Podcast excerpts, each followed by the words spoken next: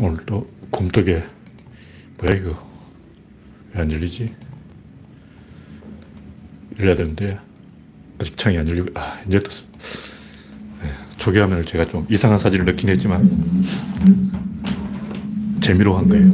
이상한 사진을 넣긴 했지만. 아임슈타인님이 일발을 끊으셨습니다. 랜디 로저님 홍택중님 반갑습니다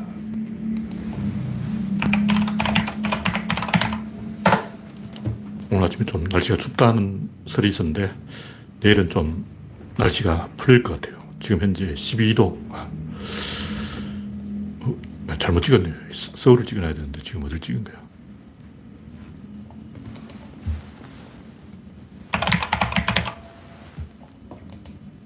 네. 서울은 지금 10도입니다. 10도.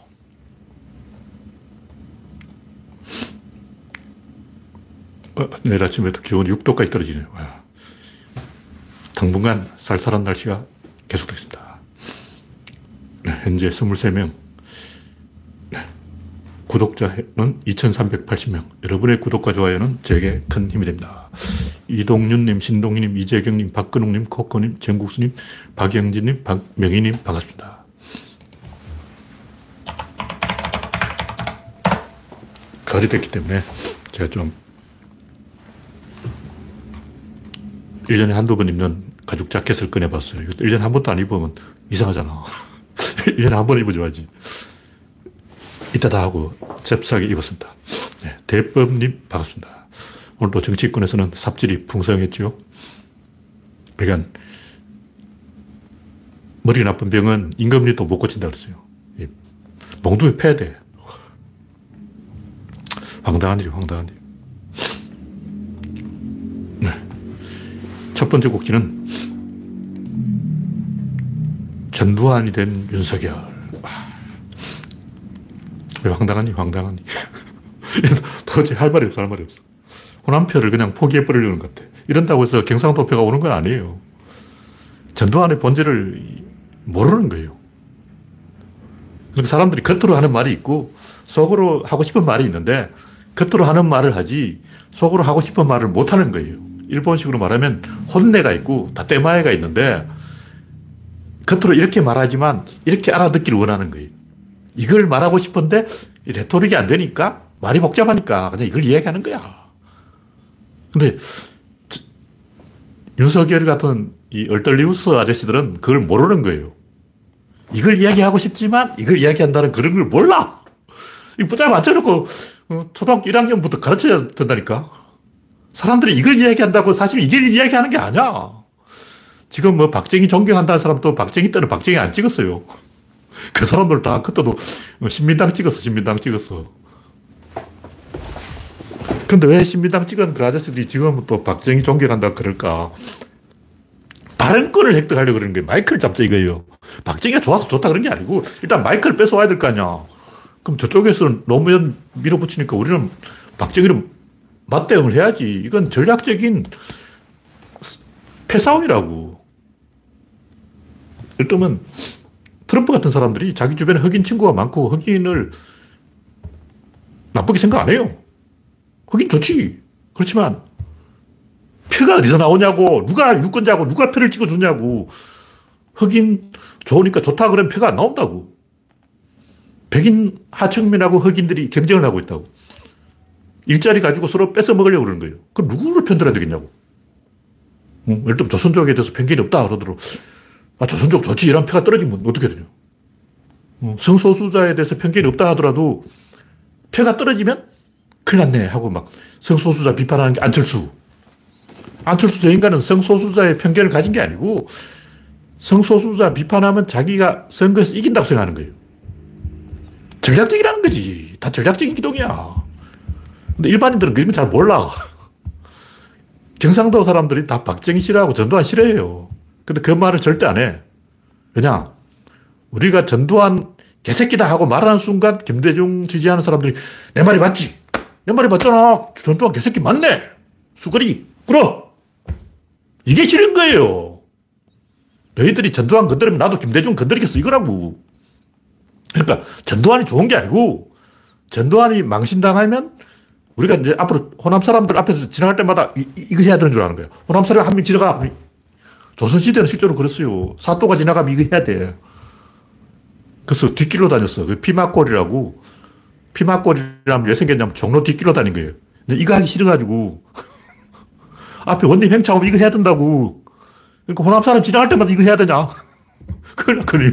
그래서 전두환 싫지만 김대중, 저쪽에서 김대중 하니까 우리는 전두환하고 맞받아치는 거예요.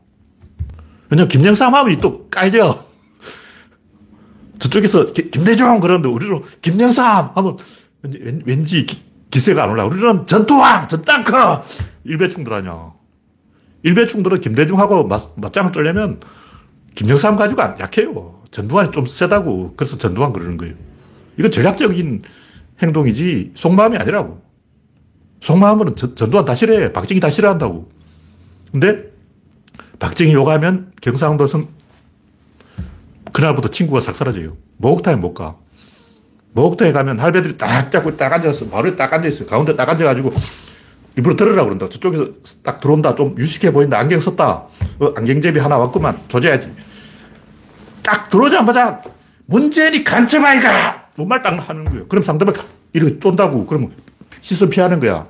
그러니까 특히 목욕탕 같은 데 가면 꼴통들이 딱 앉아가지고 젊, 젊은 사람, 똑똑한 사람, 좀 아는 사람 딱 들어오자마자 너무의 그 새끼 빨갱이 아니가! 요 말을 딱 던지는 거예요. 죽이려 제압하는 거라고. 거기서 이렇게 숙이고 저쪽 가서 목욕해야지. 할배가 마른 게 하고 했다가는 주먹이 오고 간다고. 패, 조직이 있어, 그 새끼들. 일부러 그러는 거예요. 상대가 어떻게 나오는지 검사하는 거예요. 내가 노무현 했을 때 상대방이 움찔하는 걸 보려고 그런다고. 그런 짓거리를 하고 있다고. 근데 그런 데서 당해본 사람들이 박정희 전두환이 좋겠냐고, 싫지. 박정희 전두환이 떤다는 건 뭐냐? 그 마을에서 제일 띠란 조폭 아저씨가 권력을 잡고 목욕탕 중간에 딱 자리 잡고 손님 들어올 때마다 노무현 개새끼 아니가, 노무현 간첩이 아니가, 이 말을 하는 거예요. 제압하는 거예요. 사람 제압한다고. 그 누가 기분 좋겠냐고. 미친, 미친 짓이지. 그거 한번 당해봐. 지하철 같은 데도 가면 정신병자들이 노무현 간첩이다. 김대중 빨갱이다. 이 말하고 돌아다녀요. 특히 정신병자들이 주동자야. 그러니까 속마음이 아닌 거예요. 그러니까 개인적으로는 일본을 좋아하지만 일본 사람이 뭐냐면 아, 내 한국이 친구 많다. 내 한국이 친구 다, 다 일본 좋아한다. 내 일본 놀러 오라 그러면 한국이 친구 다 온다. 근데 두 명만 모이면 반일이 된다. 그렇게 말하는 거예요. 내만 무슨 YS는 IMF 때문에 IMF 때문에 쫄아가지고 YS를 가지고 이 김대중을 받아치기는 약하죠. 약한 카드예요. 좀 센 카드가 없냐? 뻔뻔스럽게 나가야죠. 전두환으로 나가야. 근데 지금 이 화면이 중단되는지 잘 모르겠습니다. 제가 혹시 화면 이상 있는지 한번 다시 띄워보겠습니다. 네, 화면이 정상인 것 같습니다. 네, 버퍼링이 있었군요. 근데 윤석열은 그걸 모르고, 아, 전두환이 뭐 정치는 잘했지. 쿠데타를 잘못한 거지. 광주 학살을 잘못한 거지. 정치는 잘했네. 이건 진짜 미친 거예요. 전두환의 문제가 뭐냐면 국민을, 이 평민의 계급을 농노 계급으로 신분 하락시킨 거야. 신분 하락, 이게 뭐가 좋냐고. 어제까지 평민인데 이제 농, 농노야, 농, 농노. 인간 이하로 내려가 버린 거지. 그걸 좋아하는 사람이 어딨어. 아, 아까 했던 얘기 뭐냐면, 일본 사람들이 한국이 친구가 많은데, 개인적으로 만나보면 한국 사람 다 일본 좋아한다고. 근데 왜 반일이냐고. 그 일본 사람 잘 이해가 안 돼요. 개인적으로 막 대화해보면 다 일본 좋다 그러는데, 어, 초밥 먹으러 오라 하면 다 오는데, 나하고 친한데, 다 좋은 사람인데, 왜 두 명만 모이면 반일이 되냐고. 어, 그, 그 얘기죠. 그러니까 이 정치적인 행동은 다른 건데 윤석열 같이 못 배운 사람들이 그런 걸 모르는 거예요. 근데 일단 전두환은 민주주의를 부정한 사람인데 이런 사람은 선거에 나올 자격이 없죠. 나오려면 쿠데타를 하고 나야지 왜 선거에 나오냐고. 전두환이 언제 선거에서 당선됐나? 아, 전두환 좋으면 선거하지 말라고. 선거 출마하는 것 자체가 말이 안 되지. 하여튼 이 전두환의 본질은 국민의 권력을 빼앗은 거고, 국민을 바보 만든 거고, 민주주의 본질은 국민의 IQ를 높이는 거예요. 국민의 정치적 IQ를 높이는 거라고. 다시 말해서 이명박이가 광우병 쇠고기 수입한 그 자체는 문제가 아니에요. 지금도 미국 쇠고기 들어오잖아. 그게 문제가 아니고 몰래 뒷구멍으로 협잡을 했다는 게 본질인 거예요. 광우병 쇠고기는 본질이 아니야. 국민을 바보 만들었다는 게 본질이라고. 국민의 신분을 하락시킨 거야. 국민이 평민인데 농노로 만들었 누가 이명박이. 박근혜가 주소를 구상한 건 똑같아요. 국민을 바보 만든 거야. 자기를 뽑아준 국민을 바보 취급한 거지. 신분 하락시킨 거야, 국민이. 후진국은 전두환식으로 해도 나라가 잘 될 수가 있어, 일시적으로. 그러나 우리가 선진국이 되었기 때문에 옛날처럼 그런 식으로 할 수가 없다고. 시스템이 안 돌아가. 말을 안 들어. 지금은 뭐 전두환식으로 조인트를 깐다고 해서 재벌이 막 말 듣겠냐고. 세상이 바뀐 거죠. 이런 걸 윤석열이 알 리가 없지. 전두환 식으로 하면 뭐 적재적소라 그러잖아요. 그런 식으로 하면 3초 만에 망해요, 지금은. 옛날처럼 그게 안 돼. 옛날에는 그냥 어, 독재자가 명령한 말을 듣는데 지금은 부서 이기주의 이런 게 워낙 강력해서 장관들도 말 안 듣고 다 말을 안 들어요. 적재적소에 임명하면 더 망해. 지금은 오히려 그 약간 정치적인 개혁성이 있는 사람을 그 적재적소 따지지 말고 개혁성 위주로 임명을 해야 말을 들어요. 지금은 대통령이 모든 것 사안에 다 관여를 해야 돼요. 대통령이 장관한테 맡기려면 장관끼리 서로 싸워가지고 아무 일도 안 돼요. 그 대표가 지금 윤석이라냐. 대통령이 윤석열한테 알아서 하라니까 어떻게 했냐고. 개겼잖아. 적재적소. 검찰총장은 윤석열이 딱 적재적소야 하고 딱 임명했더니 쿠데타를 한 거 아니야. 최재형이, 홍남기, 세 명은 다 쿠데타를 했지. 적재적소하니까 이런 일이 나는 거야. 문재인이 잘못한 거지. 개혁성 위주로 장관을 임명해야지 적재적소는 굉장히 위험한 거예요. 그 자살행위야. 그 조선시대 이야기지. 지금은 그런 식으로 하면 나라 망합니다. 세상이 바뀐 거예요. 이 정도로 이야기하죠. 네. 버퍼링이 아직도 심한지 잘 모르겠습니다. 지금 저는 좀 아까 버퍼링이 있었는데 지금은 괜찮아진 것 같습니다. 네. 모바일은 괜찮다는 설도 있고 이건 전두환은 이 국민 동네북이 국민 동네북. 국민들이 뭔가 혼란에 빠져가지고 길을 헷갈린다 싶을 때마다 전두환을 때려주면 돼요. 그러면 저절로 답이 나와. 어, 박근혜, 전두환, 박정희 다 경상도 사람 다 싫어해요. 단지 전라도 사람한테 숙이기 싫기 때문에 맞대응을 하려고 전두환 카드를 꺼내 드는 거죠.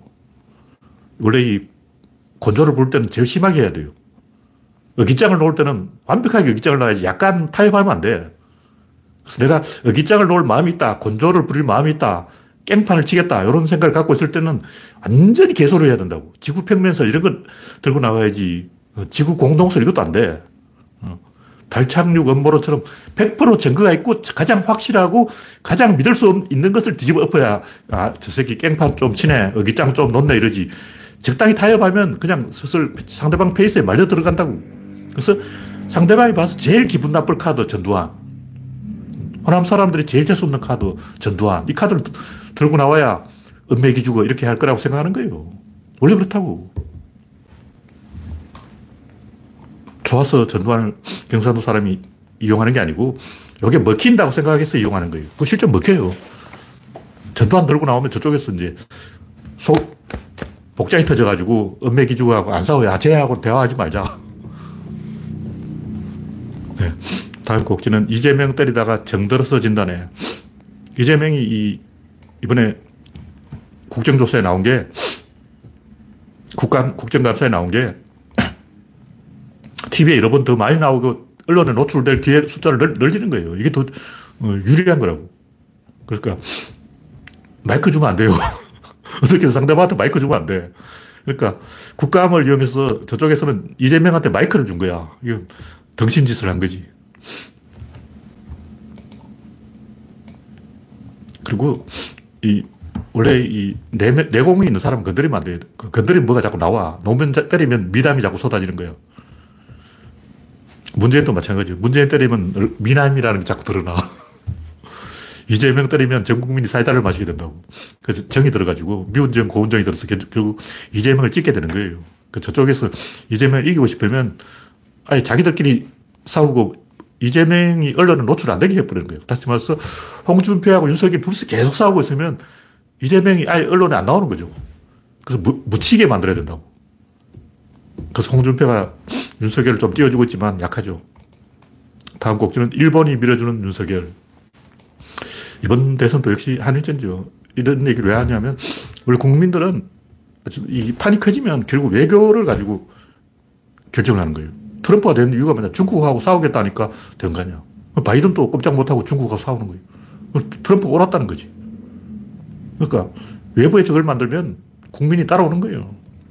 그래서 지는 싸움을 하면 안 되는데 이기는 싸움이잖아. 한일전은 한국이 이겨요. 어, 손흥민도 있고, 어, 황의조도 있고, 일본은 손흥민이 없지. 프리미어 리그에 지금 한국인 선수들이 황의조하고 손흥민이 지금 합작으로 7골을 넣고 있어요. 일본은 몇 골 넣냐? 하여튼 한일전은 한국이 이기 때문에 일본 편을 들면 어, 윤석열이 절대 못 이깁니다. 근데 윤석열 또 입이 가벼운 인간이기 때문에 결국 그 할배들이 하고 싶은 말을 음, 따라가는 거예요. 할, 윤석열이 하는 모든 이야기에 공통점이 있어요. 아까 제가 이야기했듯이 목욕탕에서 그 뜯은 할배, 그, 딱 그 할배, 할배가 하는 얘기예요. 어, 목욕탕 입구에 딱 앉아가지고 손님 올 때마다 너무의 간청아이가 하는 그 미친 할아버지 행동을 윤석열이 하고 있는 거예요. 주변에 그런 인간이 쫙 깔려 있는 거야. 사람을 제압하려는 거죠. 네, 다음 곡지는 풍기왕 진중권. 이 양반이 국민 20% 빼놓고 다 민주당 싫어한다 이 말을 했는데 이 말은 내가 풍기에서 활동한다 이런 얘기죠. 동양대가 풍기에 있잖아. 그 주변에 그런 인간들이 있다고. 그런 인간들 만나고 다니면 그렇게 되는 거예요. 윤석열이 그렇게 하는 이유가 뭐냐면 자기 주변에 다 그런 말을 해. 왜냐면 그런 말을 해야 권력을 잡거든. 패거리들이 이제 모여가지고 술 한잔 할 때는, 어, 노무현이 간청아이가 이 말만 하면 주변에서 막 술잔이 날아오는 거야. 자기가 그, 어, 구역을 장악하는 거죠. 이런 것만 보고 배우니까 어, 지식인을 탈을 쓰고 어, 쪽팔린 줄 모르고 주변 사람 따라가는 거예요. 지식인이라는 것은 목에 칼이 들어와도 자기 길을 가야 되는데 진중권 같은 인간은 결국 남 눈치 보고 주변에서 말하는 대로 따라가는 거라고. 어, 저런 인간을 만나고 다니까 그런 말을 하지. 제가 20년 전부터 진중권이 배신할 걸 예언한 이유가 뭐냐면 이 인간은 조선일보 기자를 만나고 다니는 거예요. 조선일보 반대 운동 하면서 조선일보 기자를 만나고 다니는 것서 밤이 넘어간다는 거야. 술이 넘어가. 와, 앞에 조선일보 이한우 기자가 앉아있어. 같이 맥주를 마셨다는 거야. 개소리하고 있는데.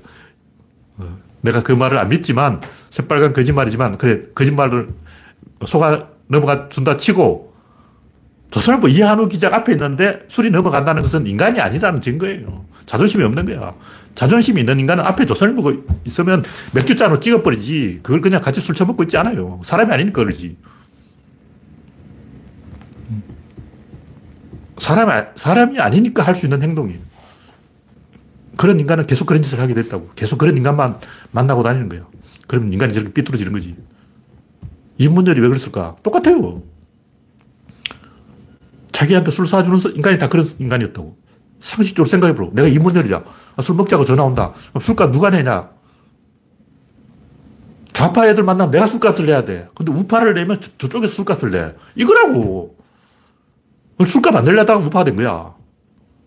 좌파 만나면 내 주머니가 털린다고. 왜 항상 나만 술값을 내냐고. 이 억울하잖아.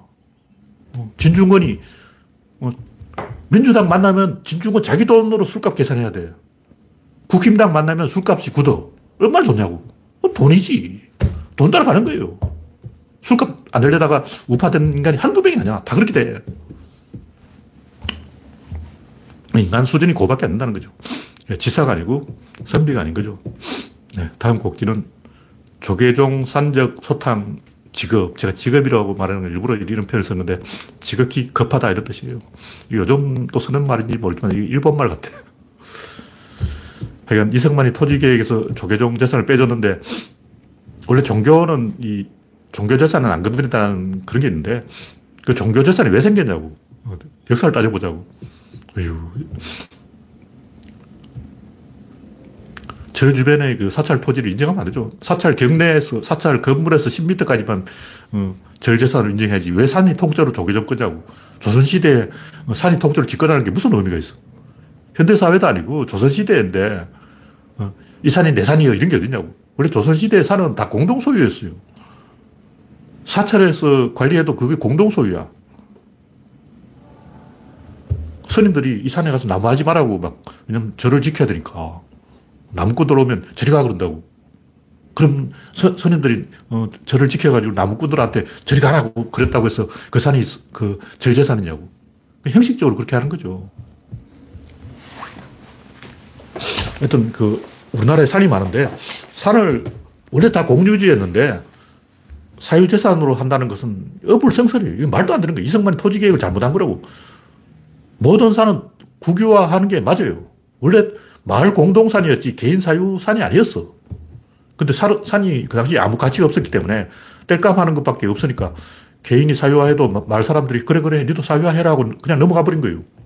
왜냐하면 의미가 없잖아. 사유하든 공유하든 어차피 어, 산 주인이 있는데 제가 어릴 때 산에 나무하러 다니면 주인이 안 막았어요. 아 동료이 왔나? 나무 해. 나무 다 해. 다 배가 다 배가. 내가 아무리 산에서 나무를 많이 해도 산 주인이 나한테 시비한 적이 없어. 왜냐면 평판이 떨어지거든. 산에 니꺼 내거 어딨어. 그래서 아무 제한 없이 산에 가서 나무를 할 수가 있었어요. 그래서 산이 사유화된다는 걸 사람들이 그걸 별로 의미를 부여하지 않은 거예요. 음, 잘못된 거지. 실제로는 그 산이 문중산이지 개인산이 아니에요. 마을 공동산이죠. 전국의 모든 산은 국유지로 바꿔야 됩니다. 네. 이 정도로 이야기하고 구조론으로 돌아가 버리면 방향성의 깨달음. 제가 좀 이제 딴데가리를 굴린 끝에 이 방향성을 설명하는 논리를 어, 역사적으로 하나 찾아냈어요. 왜 세상이 한 방향으로 가는가? 노를 저었는데 서양식 노는 이렇게 저었고 조선식 노는 이렇게 저었는데 조선식 노는 어느 쪽으로 젓든 배는 앞으로 가는 거예요. 왼쪽으로 저어도 앞으로 가고, 오른쪽으로 저어도 앞으로 가고. 물론 균형을 잘 잡아야 돼. 범선은 삼각도철 이용해서 바람이 어느 쪽에서 불든 앞으로 간다고. 물론 지그재그로 약간 왔다 갔다 하긴 해요. 전혀 똑바로 가진 않아요. 근데 약간 왔다 갔다 하긴 하는데 결국 앞으로 간다고. 바람 방향하고 상관없어요. 특히 옆바람이 좋아. 바람이 왼쪽이나 오른쪽에서 불면 잘 가요, 배가. 바람의 방향을 바꿀 수가 있다는 거죠. 그래서 어떻게 되냐면 결국 한 방향으로 가게 됩니다. 두 개의 이 대칭이 있는데 결국 방향을 합쳐질 수밖에 없어요. 무슨 얘기냐면 병사들이 행군을 하는데 선두하고 후비 간격이 너무 벌어지면 선두 반복을 한다고. 근데 선두 퇴보는 없어. 선두 반복은 있는데 선두 후퇴는 없어. 선두가 멈춰 있으면 후비가 따라와야지 선두가 막 뒤로 되돌아가는 건 없다고. 어, 왜냐면 되돌아가면 손해잖아. 어? 40km를 걸어가야 되는데 어. 밤새 새벽까지 그, 걸어가야 되는데 선두와 후미 간격이 너무 멀어졌다고 뒤로 돌아가는 건 없어요. 자전거도 그렇잖아. 자전거 페달을 앞으로 밟으면 가는데 뒤로 밟으면 안 가요. 물론 사이클 자전거는 경주용 자전거는 뒤로 밟으면 가는데 그래도 뒤로 갈 수가 없어요. 왜냐하면 관성력이 걸려 있는데 관성이 걸려 있기 때문에 뒤로 못 가는 거예요. 약간 속도를 늦출 수 있는데 속도를 늦추면 손해라고. 그 사이클 자전 경주는 경주가 끝나고 꼬리를 해도 멈추지를 못해요. 왜냐하면 브레이크가 없어. 달리는 중에 브레이크를 잡으면 손해라고. 그래서 이 세상은 양쪽이 대칭을 이루지만 대충은 의사결정하는 하나의 장치고 실제로는 한 방향으로 갑니다. 왼발, 오른발이 대칭된다고 해서 왼쪽으로 가고 오른쪽으로 가는 게 아니고 앞으로 가는 거예요. 왜 그러냐? 제가 이제 최근에 다시 생각에는 논리는 축이 하나라서 그렇다. 축이 두 개면 양쪽으로 가도 되는데 축이 한 개밖에 없기 때문에 한 방향으로 갈 수밖에 없어요. 그 만약 이 역주행을 하면 어떻게 되냐면 백내시 현상이 나서 깨져, 깨져. 갑자기 방향을 팍 바꿔버리면 톱니가 맞물려 돌아가다가 탁 써버린다고. 그럼 덜커덕 하면서 이 깨져요. 이빨 나가. 그래서 기계 장치가 한 방향으로 돌게 돼 있는데 이쪽으로 한쪽으로만 계속 돌게 되는데 갑자기 기어를 어, 바꿔 넣어버리면 이쪽 역, 역으로 돈다고. 그럼 어떻게 되냐. 어, 기억, 아, 깨지는 거죠. 그래서 안 깨지기를 하려면 기름칠을 잘해서 한쪽 방향으로만 계속 가야 돼요. 역방향은 에너지를 낭비하고 지속 가능하지 않고 구조 손실을 일으키는 거예요. 그래서 임금을 올리는 바, 방향으로만 조정할 수 있지 내리는 내리면 큰일 나요. 임금을 올릴 수는 있는데 내리면 그러면 이사 가야 되는데 월세를 줄일 수가 없잖아요. 세금 깎아주는 것도 아니고 학비가 깎아주는 것도 아니고 이걸 다 갑자기 깎으면 어, 어떻게 되냐고. 이건 다 미리 정해놓기 때문에 톱니가 맞물려 돌아가기 때문에 톱니가 깨진다는 거죠. 그래서 임금을 깎으면 일본은 어떻게 하냐면 발을 굶어요. 왜냐면 옷값을 줄일 수가 없어. 체면이 있거든. 아무리 가난해도 책가방은 명품 가방을 사야 돼. 그 다른 비용을 줄일 수 없기 때문에 유일하게 줄일 수 있는 비, 용이 뭐냐면 음식값이에요. 그 음식값을 줄이면 어떻게 되냐. 영양실조에 걸리는 거예요. 일본에 실제로 영양실조 걸린 사람이 많다는 거예요. 우리나라 사람은 별로 체면 생각 안 하기 때문에 곧 죽어도 밥은 먹어야 된다. 이게 한국 사람이에요. 저는 어릴 때 옷은 못 입어도 밥은 먹었어. 아무리 가난해도 밥을 줄이면 안 된다. 근데 일본은 반대로 월급이 줄어들면 음식을 적게 먹어요. 그래서 영양실조 걸리는 거예요. 그래서 가격을 올리면 가격표를 바꿔붙이면 돼요. 근데 디플레이션이 일어나면 굉장히 이제 많은 문제가 일어난다는 거죠. 그래서 결국은 세상은 두 방향으로 조절하지만 실제로는 한 방향으로 간다. 이게 왜 그러냐면 그 조절에 들어가는 비용을 어디서 조달할 것인가. 이걸 관성력에서 조달하는 거예요. 무슨 얘기냐면 자동차 가다가 앞에 신호등이 나타났다. 연비 운전을 하려면 어떻게 냐 브레이크를 안 밟아야 돼요. 그럼 관성으로 가야 되는 거예요. 관성력으로 조절해야 되기 때문에 관성력이 작용하는 순방향이 있고 역방향이 있는데 역방향으로 가면 조절이 안 돼요. 조절하려면 그 엔진 모터 하나 새로 달아야 돼요.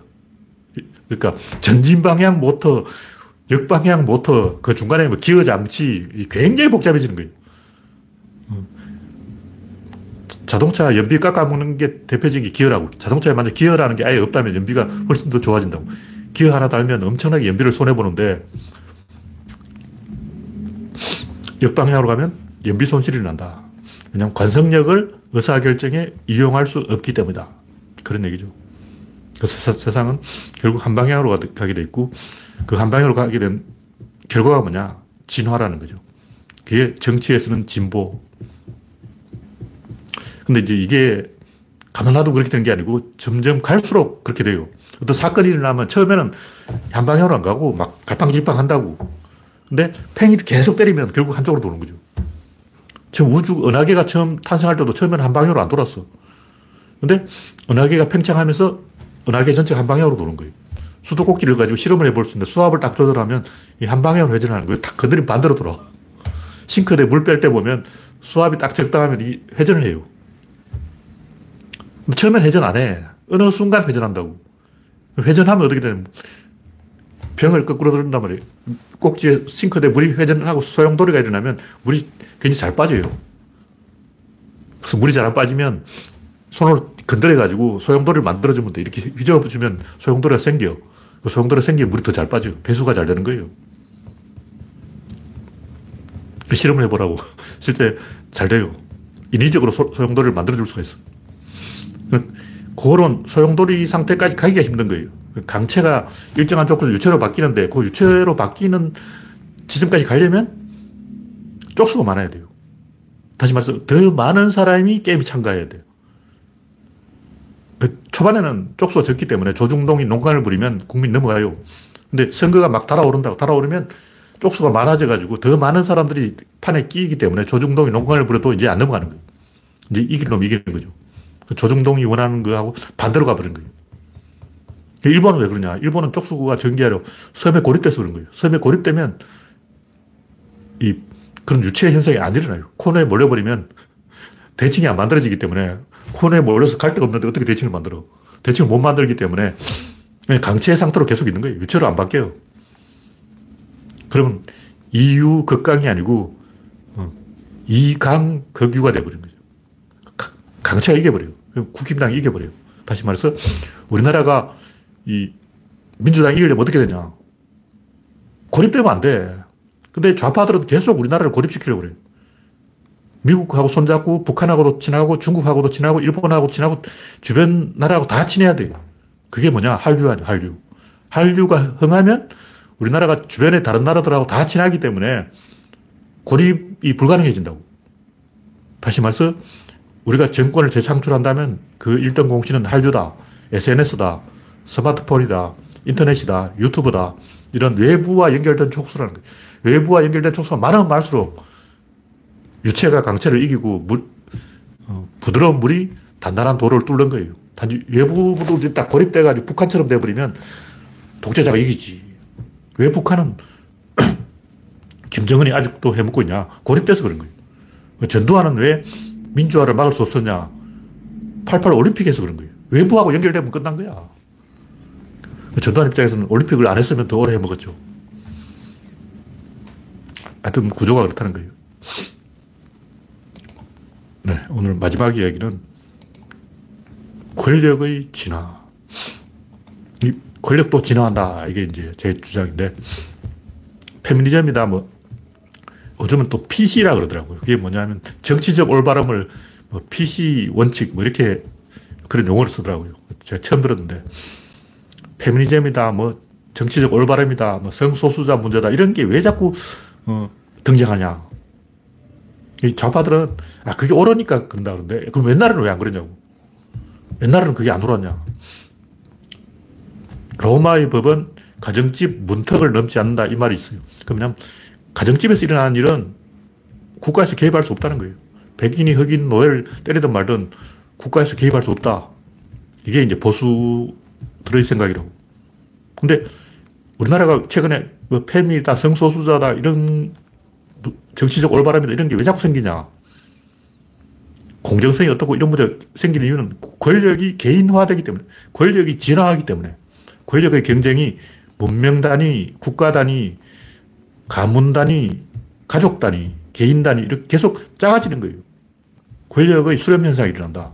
그게 진화라는 거죠. 옛날에는 이 로마 문명과 게르만 문명의 대결, 중화 문명과 오랑캐 문명의 대결, 뭐 이런 거죠. 이슬람 문명과 유교 문명, 기독교 문명의 대결, 뭐 이런 건데, 문명과 문명의 충돌이었다고. 지금은 국가와 국가의 충돌을 이어서 이제 개인과 개인의 충돌까지 가버린 거예요. 권력이 개인화된다고. 왜 그렇게 됐냐? 공유 자산이 늘어나면 그렇게 돼요. 돈이 없으면 그게 안 돼요. 그러면 북한은 우리보다 더 진보를 주장하는데 왜 북한의 여성들은 충분한 그 페미니즘의 혜택을 못 보고 있냐? 북한은 페미니들이 다 어디 갔냐? 불가능해요. 왜냐하면 그 돈이 든다고 돈이 들어. 문제를 제기하는데 비용이 들어. 소송 걸고 하려 보면 골치 아파. 재판을 붙인다 해도 인지값이 만만치 않아요. 다시 말해서 어떤 문제가 있으면 이 문제를 해결하려면 가부장한테 위임하는 게 제일 편한 거라고. 그럼 가부장을 존중해야지. 그럼 페미는 어디 가냐고. 어, 못하는 거지. 지금은 이 가부장의 권력이 축소되고 뭐 페미니즘이다, 뭐 성소수자다, 뭐 온갖 게 다 낚여 나오는 이유가 뭐냐면 권력이 진화를 해서 그런 거예요. 뭐냐면 구조론으로 보면 진화라는 것은 환경과의 상호작용이 정대되는 거예요. 그러니까 벌레라든가 하등동물은 별로 상호작용하는 게 없어요. 뭐 아무것도 안 한다고. 인간들은 땅도 파고 공중을 날기도 하고 물속을 헤엄치기도 하고 들판을 뛰어다니기도 하고 다양하게 상호작용하는 거예요. 과일 열매도 따먹고 동물도 잡아먹고 곡식도 파먹고 별걸 다 건드린다고. 원숭이는 그냥 나무에서 과일만 먹지. 인간은 별걸 다 먹잖아. 더 많은 상호작용을 하는 거예요. 최근 지구를 오염시키기도 하고 지구 온난화를 촉발하기도 하고 더 많은 부분에서 환경과 상호작용을 한다. 마찬가지로 권력도 더 많은 이 상호작용을 한다. 그런 얘기예요. 그래서 국가의, 사회의 공유 자산이 증가할수록 이 문제에 대해서 세밀하게 대응하게 된다. 일단 옛날에는 예산이 없기 때문에 월급을 안 줘요. 제가 군대 갔을 때 월급이 8,700원이었어. 8,700원 가지고 뭐 하라고. 한 달 월급이 8,700원이야. 지금은 뭐 40만 이상 많이 준다는 설이 있는데, 어전 병사들은 정확하게 얼마를 받는지 제가 모르겠지만, 병, 월급을 많이 주면 이, 그만큼 병장이나 상병의 권력이 약해져요. 왜냐? 월급을 안 주니까 말을 안 듣거든. 말을 안 들으니까 병장한테 야, 네가 알아서 해. 이러고 다고 그 옛날 임금들은 어, 줄게 없으면 야, 네 땅을 나눠줘 버리는 거예요. 너 저기 가서 왕 해. 그러니까 권력을 분산해 버린다고. 그러면 이제 중간 권력의 힘을 잡는 거지. 조중동이 권력을 잡고, 기득권이 권력을 잡고, 가부장이 권력을 잡고, 이런 일이 일어난 이유는 의사결정 비용 때문에 그런 거예요. 그래서 의사결정 자체에 비용이 든다는 걸 우리는 잘 생각을 못 하는데 의사결정 그냥 하면 되는 게 아니야. 회의해야 돼. 그 비용 엄청 들어요. 소집해야 되고, 점심값 줘야 돼. 어. 옛날 선거 한 번 하려면 각 캠프에서 3조 원이 깨진다는 소리 있었어요. 그러니까 전두환 노태우 때 전두환 노태우 캠프에서 3조 원을 돈을 쓴 거야. 그 선거 한 번 하려면 후보 한 명당 3조 원이 들어가는 거지. 그만큼 의사결정 비용이 막대하기 때문에 의사결정을 못 하는 거예요. 그래서 권력이 분산이 안 되는 거야. 가부장한테 권력을 위임해버리는 게 더 이익이라고. 북한에 어떤 여성이 있다. 자기가 막 피해받는 게 있다. 이걸 가지고 덜수해가지고 비용이 너무 많이 드니까 포기하고 그냥 아버지가 알아서 하세요. 뭐 족장님이 알아서 하세요. 사장님이 알아서 하세요. 이렇게 위임해버리는 게 더 이익이니까 그렇게 하는 거죠. 그만큼 이 문제 해결이 쉽지 않다는 거죠. 좌파들은 이게 다 옳고 그름의 문제고 이 대중들이 멍청해서 개몽이 안 돼서 그렇다 그러는데 개몽이 안 돼서 그런 게 아니고 돈이 없어서 그런 거야. 그 자체가 비용이라고. 선진국은 왜 되냐? 선진국은 돈이 많아. 그 돈이 없고 후진국이 가난하면 이런 문제 사실 쉽지가 않아요. 무슨 얘기냐면 옛날에는 한 집에 한 대씩 차가 한 대씩 있었다고. 컴퓨터도 한 집에 한 대씩 있었어. 그 지금은 식구 수대로 컴퓨터가 있어. 아니, 한 명당 컴퓨터 세 대가 있어. 태블릿도 있고 스마트폰도 컴, 컴퓨터죠. 퍼스널 컴퓨터도 있고 한 사람당 컴퓨터 세 개씩 있는 거야. 그러니까 권력도 이제 개인 한 명 한 명 한 명으로 쪼개지는 게 권력의 진화다. 그런 얘기죠. 그래서 이게 성소수자의 권리로 페미니즘으로 정치적 올바름으로 개인주의로 이렇게 가는 것이고 이것은 결국은 산업의 생산력에 의해서 뒷받침되는 것이다. 이런 얘기입니다. 그렇게 필연적으로 그렇게 된 거죠. 왜냐면 우리나라 선진국이 되는데 어쩔 거야. 그러니까 뭐 페미니즘이다, 뭐 정치적 올바르다 이런 데서 막 개개봤자 결국 그렇게 되고 만다. 개고기 먹는 사람들 개개봤자 결국 개고기 못 먹게 됩니다. 언제 될지 모르지만 결국은 그렇게 돼요. 필연적으로 역사가 그렇게 가는 거는 하느님 할배가 와도 막을 수 없다. 거기 나오기 때문에. 아직은 안 그런데 이 선진국에서, 미국에서 그 게이 프레드 하면 그 찬성하든 반대하든 정치인이 거기 참가해야 돼요. 안 그러면 난리 나. 게이들이 다 단결해가지고 괴롭히기 시작하면 한이 없어. 그 힘이 있다고. 그 사람 힘이 있어. 전국의 게이가 단결하라 그러면 골치 아픈 거야. 그러니까 게이 프레이드에 참가하는 게 정상이에요. 우리도 우리나라도 옛날에 박원순 시장이 한번 그 프레이드에 참가하려다가 욕먹은 적이 있는데 앞으로 그렇게 될 거예요. 필연적으로 그렇게 됩니다. 왜냐하면 그 사람들이 힘이 있기 때문에. 아직은 힘이 없어. 근데 점점점 힘이 세진다고. 그게 권력의 진화라는 거죠. 진화는 어쩔 거예요. 네. 오늘 강의는 이걸로 마치겠습니다. 오늘 정치 이슈가 적어서 좀 일찍 끝내게 됐습니다. 지금 참석해 주신 74명 여러분 수고하셨습니다. 감사합니다.